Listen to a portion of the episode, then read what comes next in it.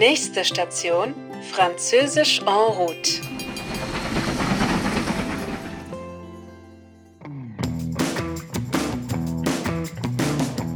Nous sommes en 2015. C'est l'automne et, comme tous les vendredis, je retrouve mon ami Léo dans un bar de la place Flaget.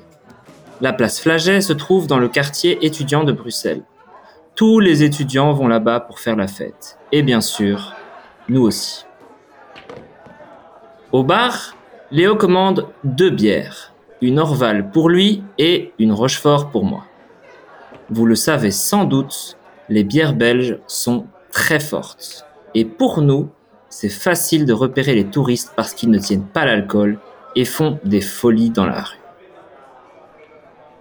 Avec Léo, on boit, on discute, et puis on joue aux cartes avec nos voisins de table. Plus tard, je vais chercher deux autres bières et j'entends deux personnes qui parlent très fort. Et je reconnais une voix. Mais oui, c'est mon pote, Mathieu. On a fait Erasmus ensemble. Hey Mathieu, comment ça va? Mathieu me présente son ami. Il s'appelle Arnaud, il est français. Et il parle vraiment très fort. Clairement, il a trop bu. Il crie On va manger, bande de schmettes Tout le monde rigole. En Belgique, on dit schmette pour insulter quelqu'un.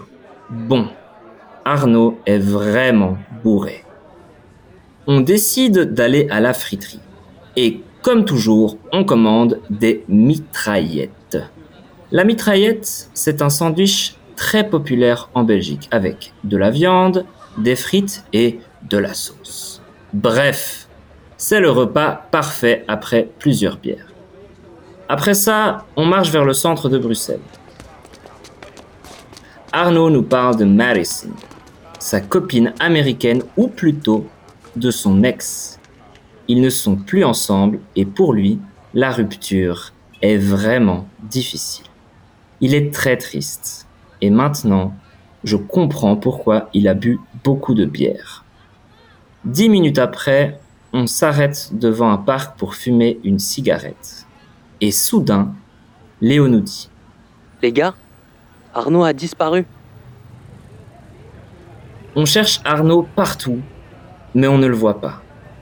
On demande aux étudiants qui font la fête dans le parc et malheureusement, personne ne l'a vu.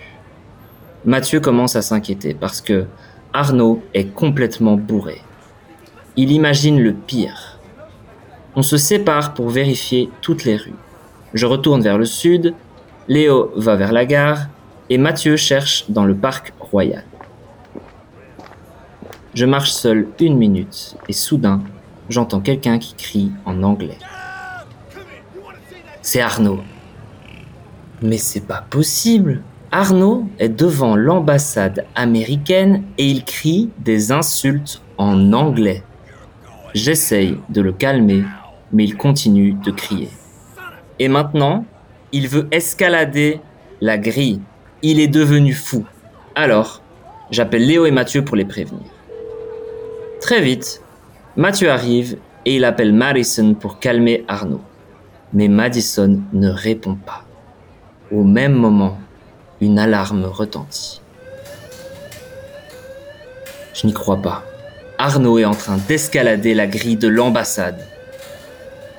On lui crie de revenir. Arnaud Arnaud, reviens Mais il continue d'escalader.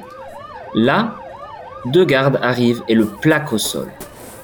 Mathieu explique la situation au service de sécurité, mais Arnaud est arrêté. Et il passe la nuit au commissariat. Le matin, heureusement, Arnaud est libéré. Il n'y a pas de plainte contre lui. Mais la sanction est lourde. Il n'a plus jamais le droit d'entrer sur le territoire américain. C'est beaucoup pour un chagrin d'amour et quelques bières.